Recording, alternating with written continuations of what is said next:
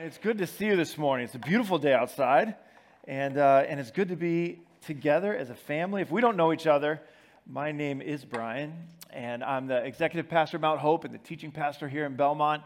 And I love to open up God's word with you and see what it is that God has to say to us. And like Andrew said, we're going to be in First John today, but you're going to, this is one of those days that you're going to want to kind of be ready to jump around a little bit. And I'll tell you why in just a minute. We normally like to park ourselves in one text when we preach.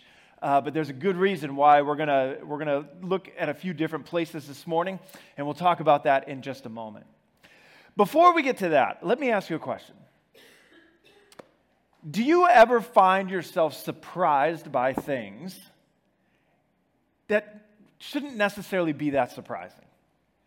Uh, do you ever find yourself surprised by something that, that really you should have been prepared for or ready for, or you should have seen it coming? Like, I'll give you an example.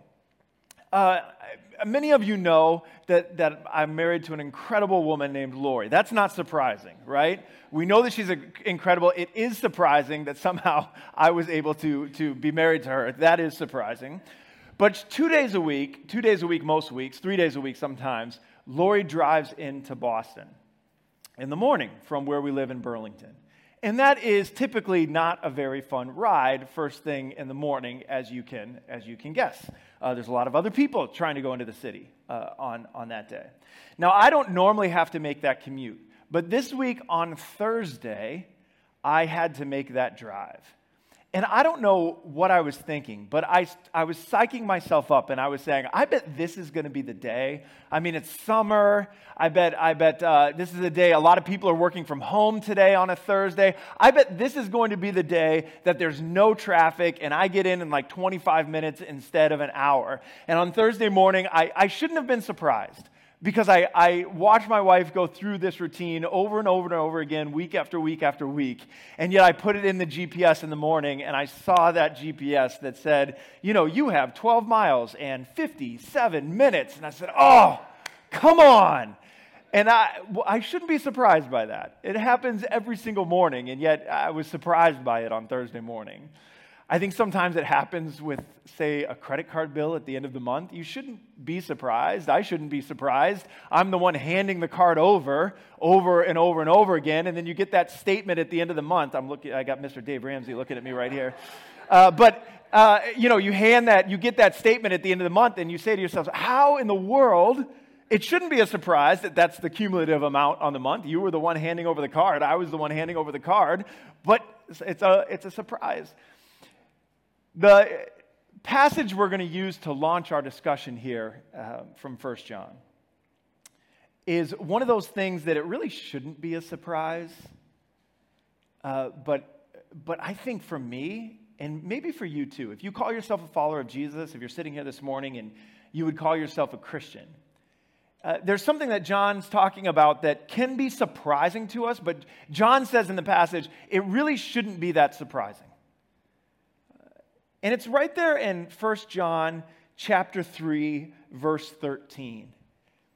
And at the beginning of this series, we actually said uh, for, to the church at the end of that first sermon, and some of you have done this, some of you have talked to me about it. We're encouraging you to read the book of 1 John or listen to the book of 1 John daily. And I'll tell you from me, as I listen, I often listen to the book of 1 John or as I read through it, when I get to this verse in chapter 3, this verse hits me every single time I go through the text. And the verse says this it says, Do not be surprised, brothers, that the world hates you. Do not be surprised, brothers, that the world hates you. And I don't know about you, but that's something that I feel day to day, and in fact, I see in, our, in the world around us. And yet, it is something that when I encounter it, it can be kind of shocking. So, what's John talking about here? The reason we're, we're going to jump around to a few different passages today is because John, who, uh, if you're not familiar with John, was one of the disciples of Jesus. In fact, Jesus had uh, 12 disciples. He had three that he was very close to. And according to the text and according to John himself, he had one disciple that he was closest to, and that is John. And John writes five books in our New Testament. He writes the Gospel of John, which talks about the life and teachings of Jesus. He writes three letters to early Christians. Well, he writes four letters to early Christians. Three are first, second, and third John. And then he writes the book of Revelation, which talks about the end of all things. And right from the very beginning of his gospel, and I'm not going to go there right now, but you could turn to John chapter 1. John starts drawing a distinction between Jesus and those who follow him and the world. So, if you're not familiar with this terminology in John's writings, what the world means is it basically means those who choose not to follow Jesus, in contrast with believers or brothers and sisters or beloved, John sometimes uses, that those are the people that do choose to put their trust in Jesus Christ and to follow him. I bet we have both in the room this morning. And that's all right. Whether you would say, hey, I'm in that camp that chooses to follow Jesus, then we're glad that you're here. And if someone's in the room and you say, well, I'm not sure I'm in that camp, uh, we're glad you're here too. John says that there's going to be a divide between those groups of people uh, those who have chosen to follow Jesus and those who have not. And he says, don't be shocked by that. And yet, I feel personally sometimes very surprised when I encounter people and we start to have a conversation and they, they find out I'm a follower of Jesus, or maybe they don't know I'm a follower of Jesus and I just overhear the conversation. Uh, I remember, so some of you know that, that I, I do some work bivocationally, which means I work here at the church, but I also have some other jobs that I do. And I do learning and development seminars at different companies. And I remember I was sitting at a company once, and we did a morning session at this company. And then we were all having lunch at this big table. And there was probably 30 people around the table. And then we were going to go back for an afternoon session. And while we're sitting at the table, a topic comes up, and I, I've been racking my brain to try to remember what the topic was. I don't remember which controversial topic it was in our day. There are many, but someone brought up a topic. And someone at the table said, You know what the real problem is? It's the churches that are teaching, and then they said something that I agree with. And everyone in the table, it wasn't just. Um, you know, nodding of heads agreement. There was anger. People were angry about this. And I sat there and I was, I was legitimately a bit surprised. And I don't know if you've experienced that. Maybe it's a family member that gets very angry about Christians, or maybe it's your neighbor, someone you work with.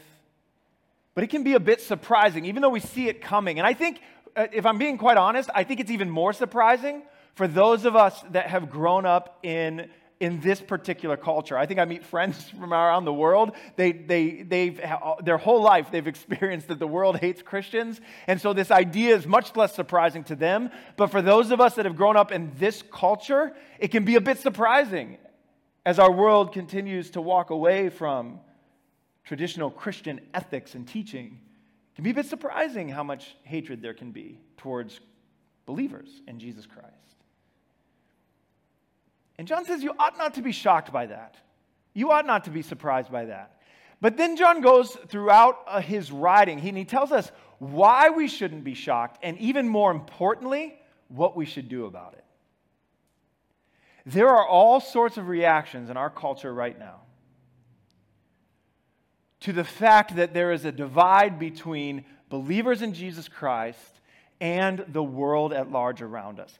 And people feel that divide, and there are all sorts of reactions from the Christian side as to how we should deal with that. In fact, how we should overcome what John says is the hatred of the world towards believers. And I think John makes it very clear in his writings. Very clear in 1 John, and even more clear if we pull from some of his other books what we're supposed to do.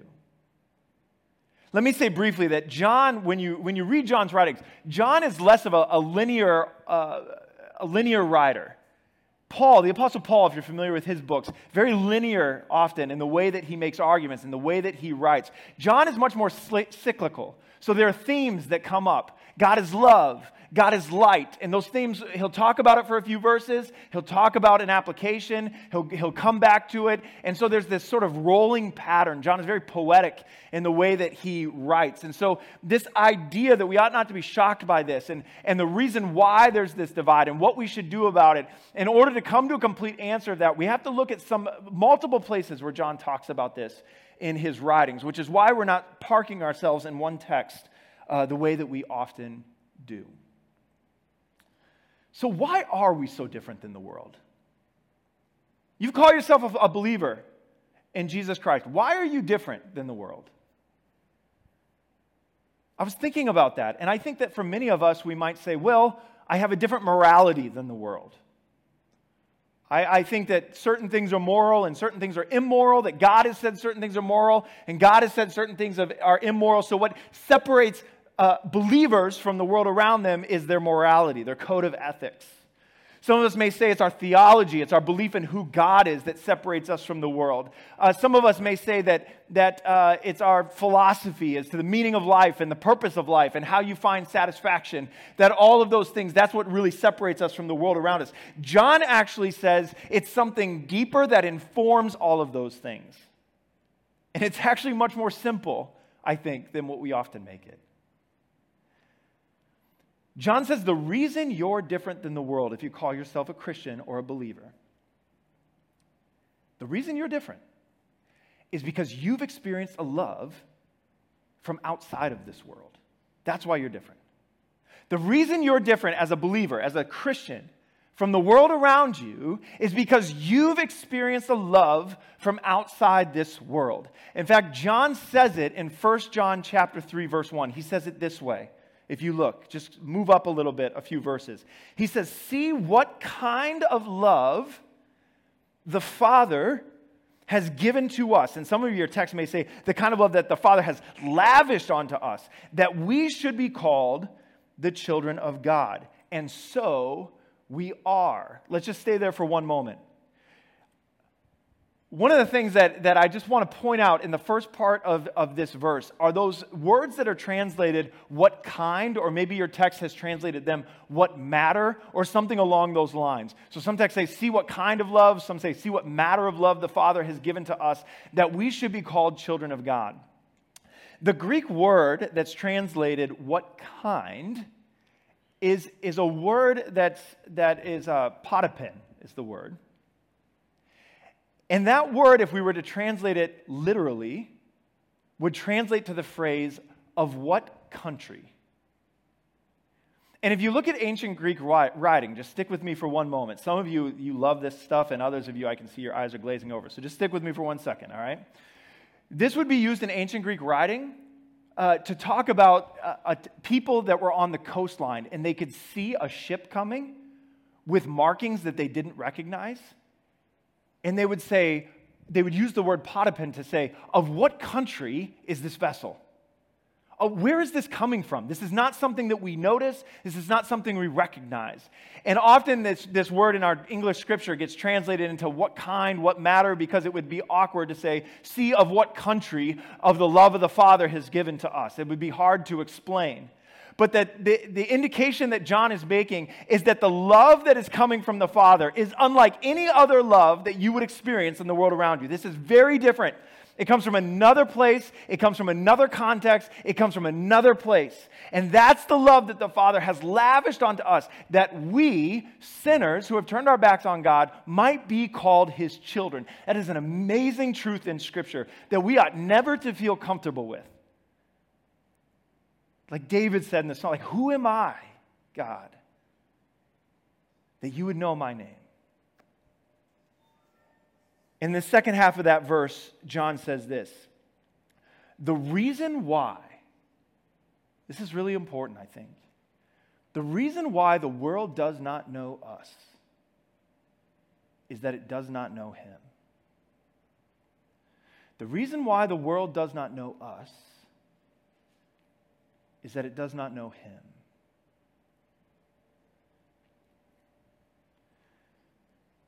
I think sometimes as believers and Christians,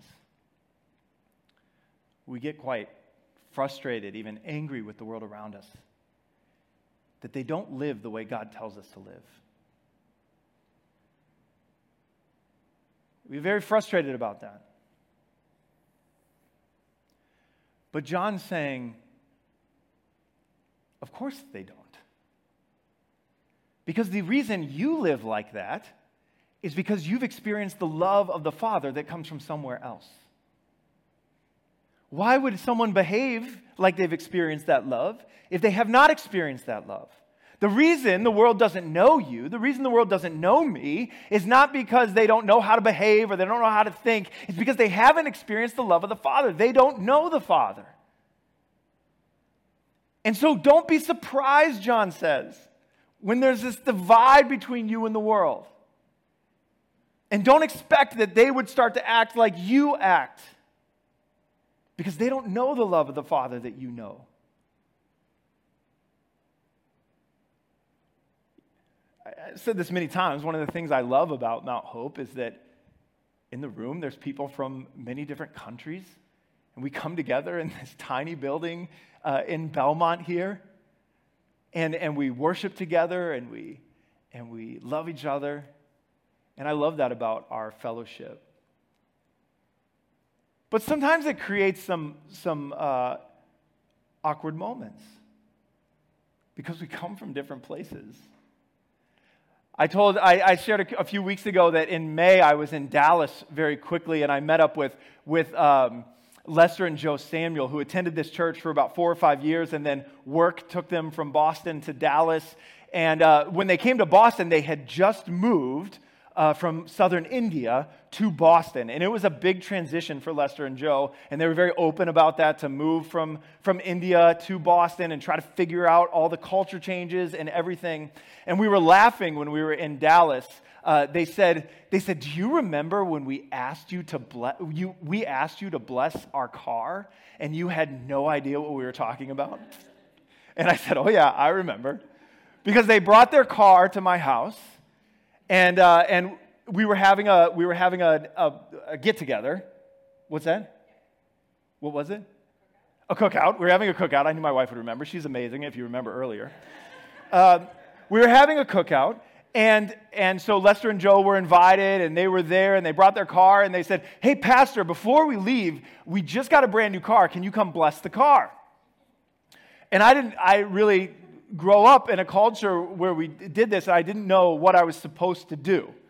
Um, and, and in their culture and growing up, this is just normal. Like you would ask the pastor to bless the car, bless, bless the house. And I know that, like culturally, but I didn't know what I was supposed to do.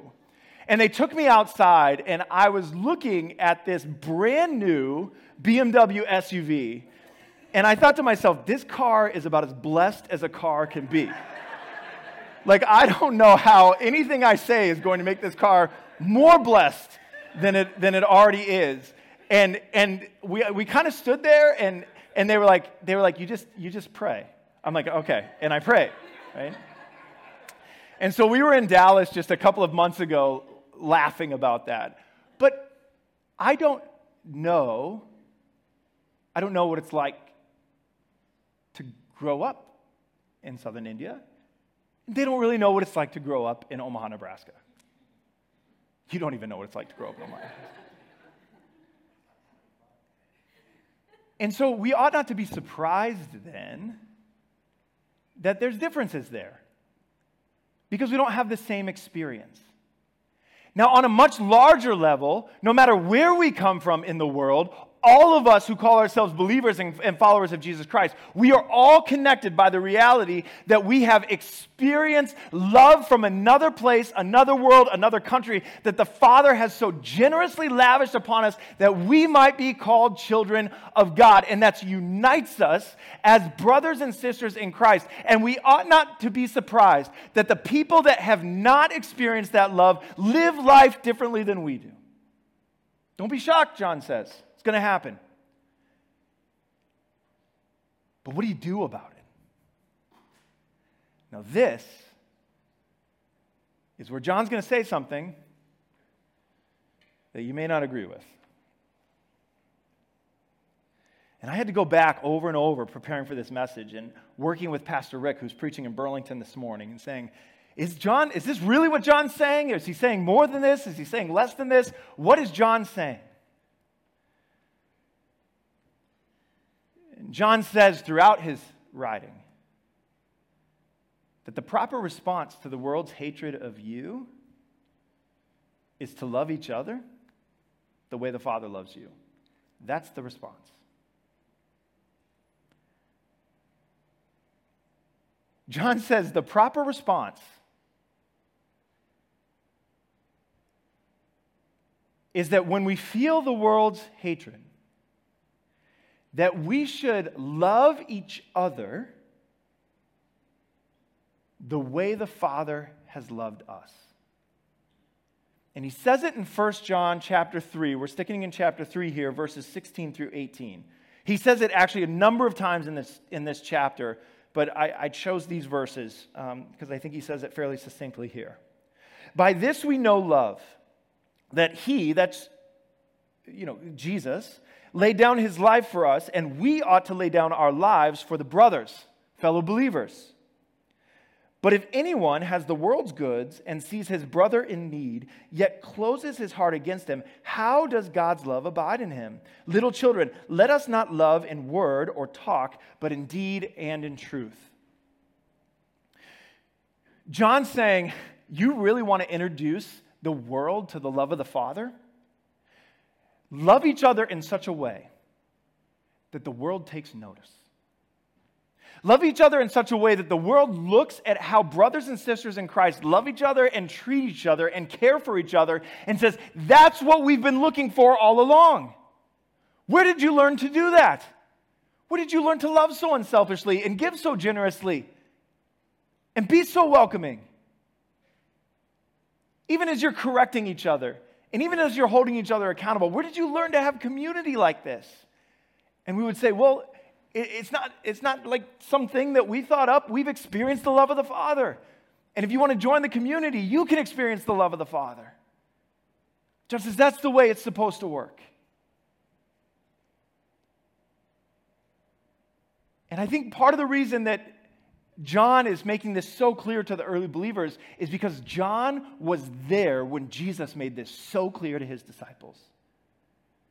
And John is, records it in John chapter 13 where at the last meal that Jesus had with his disciples, John writes that Jesus showed his followers the full extent of his love. He didn't show the full extent of his love by giving them money, he didn't, give them gift cards. He showed the full extent of his love. Many of you that are familiar with your Bibles know this story. by putting a towel around his waist and leaning down and doing the dirty, mediocre tasks of washing the disciples' dirty, dusty And after he did that, he looked at his disciples, and John heard these words. And he said in John chapter 13, verse 34, A new commandment I give to you, that you love one another, just as I have loved you you also are to love one another. By this, all people will know that you are my disciples, if you have love for one another.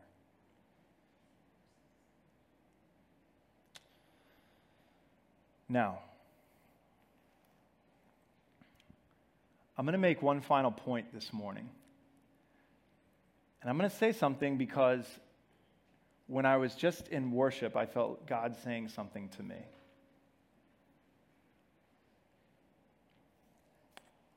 I have some strong opinions on current Christian culture and how this all plays out. But what I want to do as your pastor this morning is, is preach the text and not my opinions. I bet you have some strong opinions this last little piece that we're going to get into, many of you. My prayer is that we'll all listen to the text and what God might say to us. Because the last thing I see John saying to us, when it comes to the divide between us and the world. Is I think many of us would look at this idea of loving each other, and that being the thing that closes the divide and overcomes the world. It feels very pie in the sky. It feels very flowery. It feels very weak. It feels like we're not taking enough action. There's all these things happening in the world, and some things are dangerous, and ideas are infiltrating schools, and they're infiltrating our, our children, and, and all of these sorts of things, and to just you know, retreat from that and say, no, if we just love one another, people will see that love, they'll want to know about the love of the Father, and that's just, that's just what we have to do. It feels very passive and very weak. It feels passive and weak to me, too. And yet, I can't get away from the text, and I can't get away from the New Testament in which over and over again, that's exactly what we're called to do. And the last thing that I see John saying in his writing on this topic is this point. John says something like, Your job as a follower of Jesus Christ is not to overcome the world yourself. Your job is to have faith in the one who already has. And this is a really difficult thing because it feels like we should fight back so often. But our job, John says, as followers in Jesus Christ, is not to, to somehow come up with the energy and the strength and the power to band together and overpower the world around us. Our job is to have faith in the one who already has. Look at what John says in chapter 5 of 1 John, verses 4 and 5. This is what he says. He says, Everyone who has been born of God, that's you if you call yourself a follower of Jesus Christ, overcomes the world. And this is the victory that has overcome the world our faith. Who is it that overcomes the world except the one who believes that Jesus is the Son of God? John says right here in this, in this passage, what is it that brings about victory? Your faith. That's what brings about victory. Many times, I think as Christians, we feel the pressure to overcome the world around us. We got to stop it. We got to fight back. We got to make it go away. How dare they?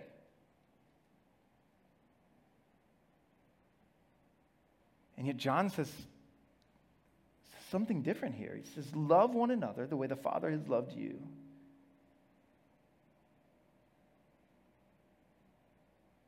And have faith in the one who's already overcome the world.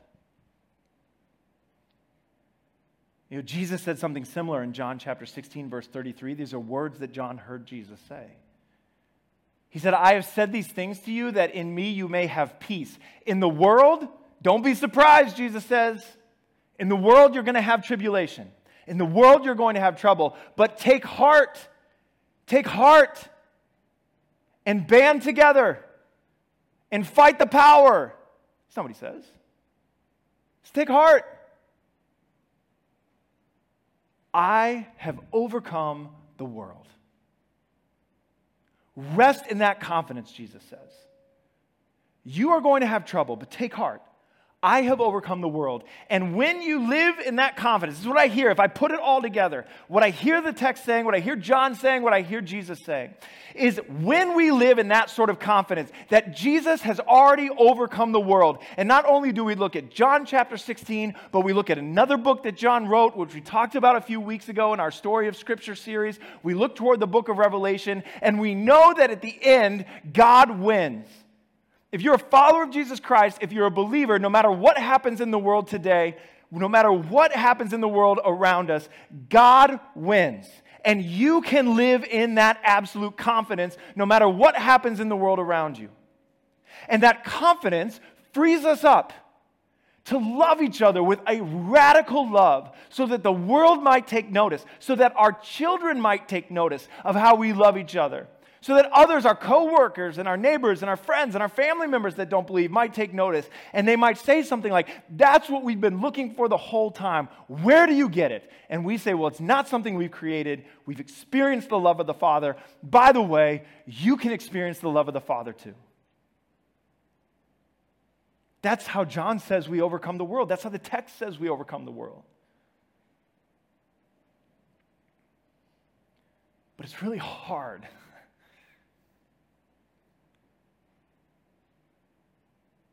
Because when it feels like the world is winning, it gets scary. When you're sending your kids to school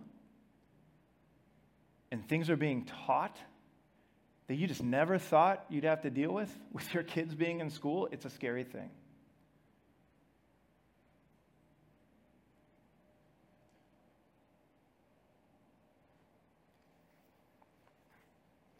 But what we ought to be reminded of in this text is that our action as Christians is never to be out of fear. We're on the winning side. Our action is out of confidence. What happens when we act out of fear is that we actually end up doing the opposite of what God calls us to do.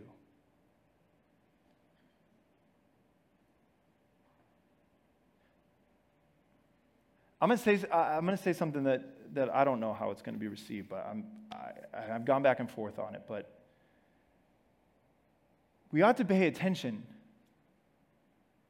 when things are said on December 19th, 2021.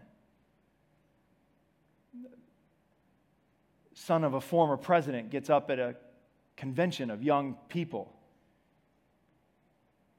and says these words we tried turning the other cheek,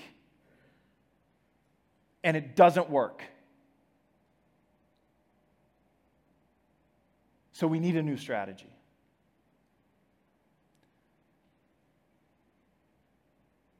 That person is supposed to be supposedly representing the conservative Christian perspective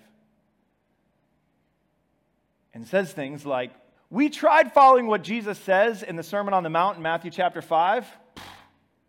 Didn't work.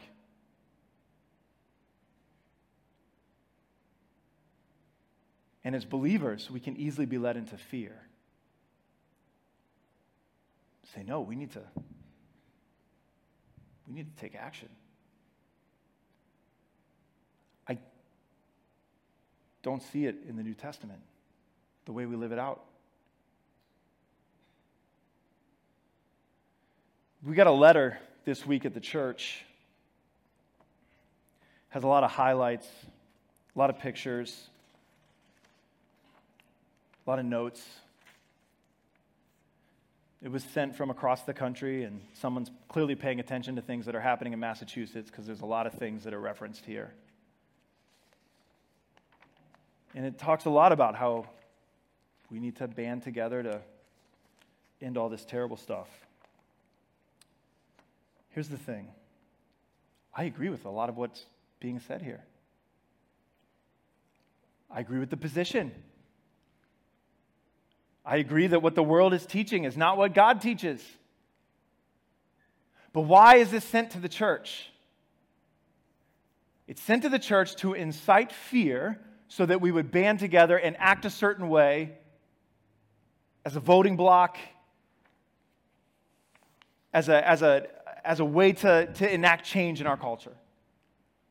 And my only question about this is does this reflect what we've just heard John saying? When John says, You want to know if you've overcome the world? You know how you overcome the world? You overcome the world by your faith.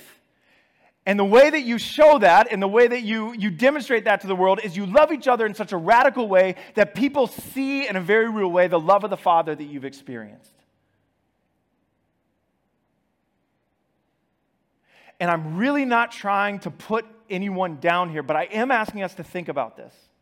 I have to think about it too. In all my reactions and how I, how I think and how I preach and how I act, do I really believe what the New Testament is saying that if we love each other in this radical way, we will see what happens? Because if I want a Christian culture around me, what the text says is I need more people who have experienced the love of the Father. So, how do I help them experience the love of the Father? That's the question. And how do I, as an individual believer, not live out of fear, but live out of confidence in who Jesus Christ is? It's a challenging call that is not easy to live out. And I'm not pretending that it is. But I'm asking that you, in your heart, pray and ask the Lord to lead you.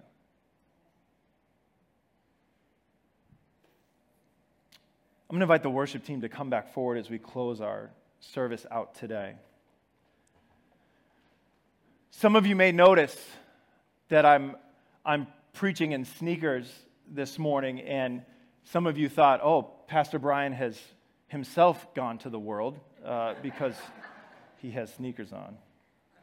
But I actually wore them for a different purpose. You see this symbol here?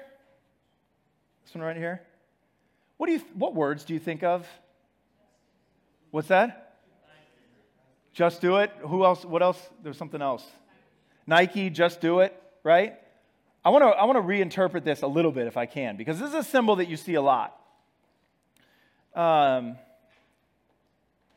in full disclosure, I, I, I thought of this last night and I typed it into the sermon document.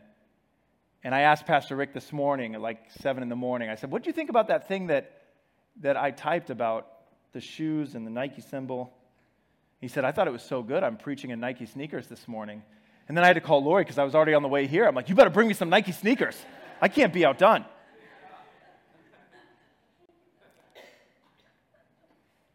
That verse, John chapter 5, verse 4 for everyone who has been born of God overcomes the world. You already have victory through Christ. And this is the victory that has overcome the word, world our faith. Do you know what the Greek word is in your Bible for victory? It's Nike. It's the Greek word that is translated victory in this verse in your Bible. So, this is what I want us to do every time you see this symbol this week. I don't want you to think just do it. I don't want you to think of sweaty athletes. I don't even want you to think of Michael Jordan or LeBron James or whoever else you think of. I want you to think of Jesus Christ. And that this word, Nike, has a long history. And John uses this word to talk about the victory that you have and that I have over the world around us through Jesus Christ. And let that be the determining factor in how you live your life in this world, that you would live in confidence out of that victory, not in fear of what the world might do to us. Because as John says, that your job as a follower of Jesus Christ, that my job as a follower of Jesus Christ, our job as a community, is not to figure out a way how in our own power and strength we can overcome the world, but to have faith in the one who already has. I'd ask you if you would just to bow your head and close your eyes.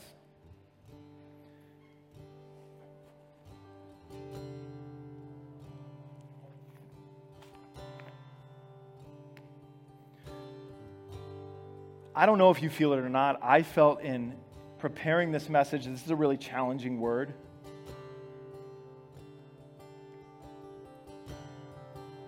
And yeah, I, I might have intentionally pushed some buttons this morning, but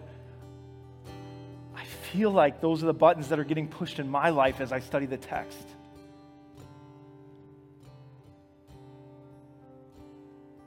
To say, okay, God, is my reaction to the world around me out of confidence in who you are, confidence in who Christ is, confidence in the fact that the victory's already won, or am I, am I acting out of fear?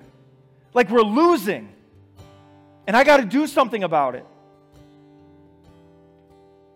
Because John and Jesus, they don't tell us to act as if we're losing. They tell us to act out of the confidence that Christ has already won.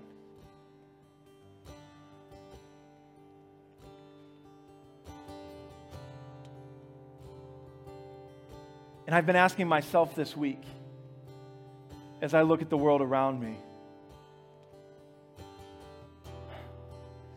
Am I more upset and surprised at how different we are, or does my heart break that the people around me have not experienced the love of the Father? Does your heart break? Or are we just fearful and angry?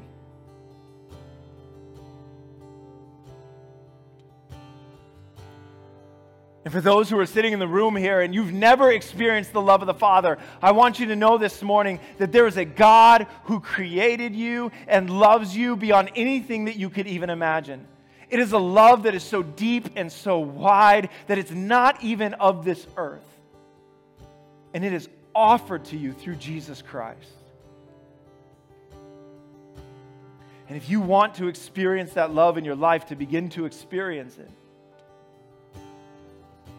all you have to do is start a conversation with God, God in your own heart and in your own mind. And if you want to learn more about that, you can see myself or Andrew after the service.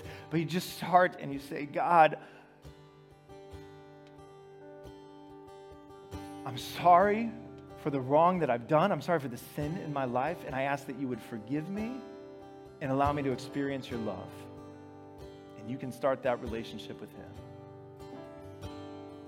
God, I pray that you will help us in a world that seems to continue to walk away from you, to act and react the way you call us to. God, help us as a community right here in this place to be the kind of church that loves each other with the kind of radical, otherworldly love that you've given to us. So that people around us might see and might come to know you. I pray in Jesus' name. Amen.